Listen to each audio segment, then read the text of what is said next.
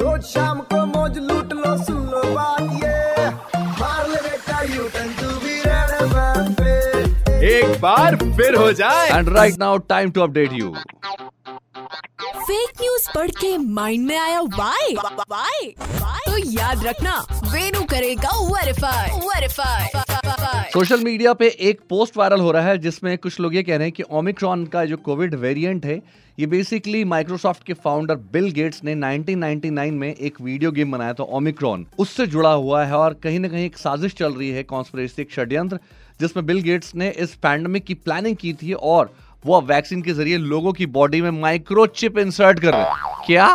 कुछ ज़्यादा sky phi वाला वायरल फेक अपडेट नहीं हो गया ये। मुझे लगा यार, इसको तो डेफिनेटली चेक करना चाहिए और पता चला कि कॉन्स्पिरेसी थ्योरी जो है ये सच नहीं है क्योंकि वीडियो गेम बनाया गया था, लेकिन एक फ्रांसीसी गेम डेवलपर ने इसे बनाया था और माइक्रोसॉफ्ट से इसका कोई लेना देना नहीं है। ओमिक्रॉन नोमेट सोल नाम का ये जो गेम था, इसे सेकेंड ऑफ़ नवंबर 1999 को डेविड केज ने पेरिस में स्टैब्लिश क्वांटिक ड्रीम ने गेम को माइक्रोसॉफ्ट विंडोज़ प्लेटफॉर्म पर रिलीज़ किया था, लेकिन इसका बिल गेट्स या माइक्रोसॉफ्ट ने कोई लेना देना नहीं, इसलिए दोहराऊँगा, प्यार फैलाएँ।